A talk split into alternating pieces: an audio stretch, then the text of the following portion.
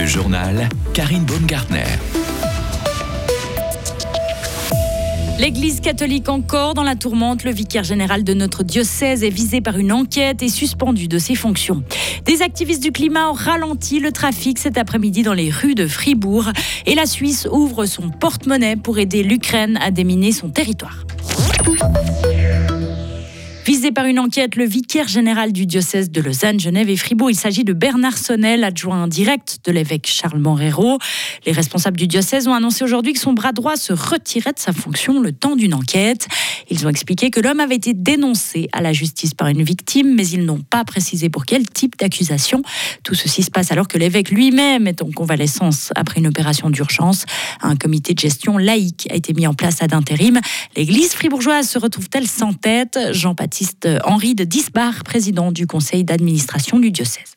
C'est très spécial parce qu'effectivement, euh, on avait deux évêques et un vicaire général. Maintenant, il n'y a plus personne. Vous avez vu qu'aujourd'hui, pour vous parler, pour vous répondre, on était quatre. On était quatre laïcs. Je ne sais pas si c'est quelque chose d'un peu euh, prophétique sur l'avenir de l'Église. En tout cas, c'est une première. Est-ce que nous avons la légitimité pour parler au nom de l'Église? Ben, euh, On n'est pas prêtre, aucun d'entre nous. moi, je suis même pas théologien. Hein. je suis ingénieur et, et donc c'est pas évident. C'est difficile en tout cas et c'est une première, c'est sûr. C'est vrai qu'on vous sent un peu dépassé, franchement. Euh, c'est votre point de vue. Euh, non, évidemment, on est submergé. D'abord, émotionnellement, c'est des sujets qui sont réellement terribles, réellement douloureux. Ça se rajoute évidemment, l'absence de l'évêque du vicaire général fait qu'il y a une charge de travail qui se reporte un peu euh, sur tout le monde. En principe, moi, comme président du conseil d'administration, je suis pas opérationnel, mais vous voyez que bah, je le suis un petit peu trop. C'est sûr, c'est sûr, on est submergé, oui, effectivement, pourquoi pas. Mais on fait de notre mieux et, on sait qu'on est imparfait, mais réellement, on, veut vous dire qu'on prend les choses réellement à cœur et qu'on travaille. Et selon le comité, 36 cas d'abus ont été répertoriés à ce jour sur les 370 prêtres du diocèse de Lausanne, Genève et Fribourg. Et parmi ceux-là, 23 ont été signalés aux autorités pénales et 12 ont fait l'objet d'une sanction canonique. À 16h cet après-midi, neuf activistes pour le climat ont ralenti le trafic à Fribourg entre les Tilleuls et la place Georges Piton. Le but, dénoncer l'urgence climatique auprès des autorités. Hier, 15 personnes ont marché lentement dans les rues de Genève. Demain, les sympathisants de Renovate Switzerland marcheront dans les rues de Berne. Et par voie de communiqué, les militants annoncent que 150 personnes se sont inscrites en tout et que 7 marches lentes sont encore prévues sur tout le territoire suisse. Bilan très positif pour le premier plan canicule de la ville de Fribourg. Plus de 300 personnes de plus de 75 ans s'étaient inscrites pour être contactées par les soins à domicile cet été. À chaque période de canicule, les spécialistes du réseau santé de la Sarine ont appelé les seniors pour s'assurer de leur bien-être et leur donner des conseils de prévention. Toutes les personnes étaient en bonne santé et aucune visite à domicile n'a finalement été nécessaire. Son million sur quatre ans. La Suisse veut aider l'Ukraine à déminer son territoire. C'est une décision prise aujourd'hui par le Conseil fédéral. Le but est de sécuriser les territoires pour que les populations viennent se réinstaller en sécurité. Un tiers du territoire est contaminé par des mines, soit 174 000 km en Ukraine, ce qui représente quatre fois la surface de la Suisse. Le ministre des Affaires étrangères Ignacio Cassis détaille comment cela va se dérouler.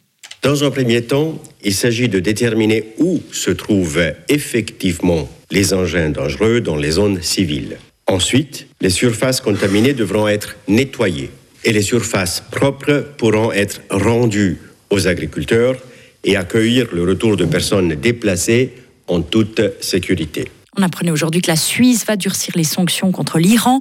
L'Iran, raison de la livraison de drones iraniens à la Russie. Le Conseil fédéral a décidé de se rallier aux décisions de l'Union européenne. Joe Biden autorise de nouveau des forages pétroliers. Le gouvernement américain délivrera prochainement des permis d'exploitation de pétrole et de gaz dans le golfe du Mexique aux grandes dames des associations écologistes. Le président démocrate brise ainsi une nouvelle fois sa promesse de campagne de ne pas autoriser de nouveaux forages d'énergie fossile.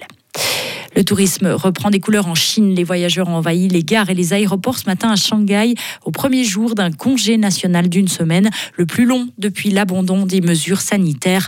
Le nombre de réservations dans les hôtels a été multiplié par 20 par rapport à la même période de l'an dernier. L'année passée, les tests PCR étaient quasi obligatoires quotidiennement en Chine, ce qui a découragé beaucoup de Chinois à voyager. La politique zéro Covid avait laminé le secteur touristique dans ce pays. Enfin, peut-être vous aussi, vous êtes allé piquer une tête et faire des longueurs à la mota. Sachez que vous étiez 170 000 nageurs et nageuses à vous être rendus à la piscine cet été. Une excellente saison, se réjouit Pierre-Olivier Nops, conseiller communal en charge des sports. C'est environ 20 000 baigneurs de plus qu'en 2022. Et 2023 aura été une année spéciale pour la piscine. Hein. Plus de 70 événements ont été organisés à la Mota cette année pour célébrer ses 100 ans. Retrouvez toute l'info sur frappe et frappe.ch. La météo avec l'IRT Automobile, votre partenaire Mercedes-Benz à Payerne, là pour vous depuis 1983. Le temps du week-end, samedi on aura quelques nuages résiduels en début de journée, puis le temps passera tranquille à du soleil et de la douceur, avec des températures comprises entre 13 et 22 degrés. Dimanche, il fera beau, 9 à 24 degrés côté température. Lundi et mardi également, on garde le soleil.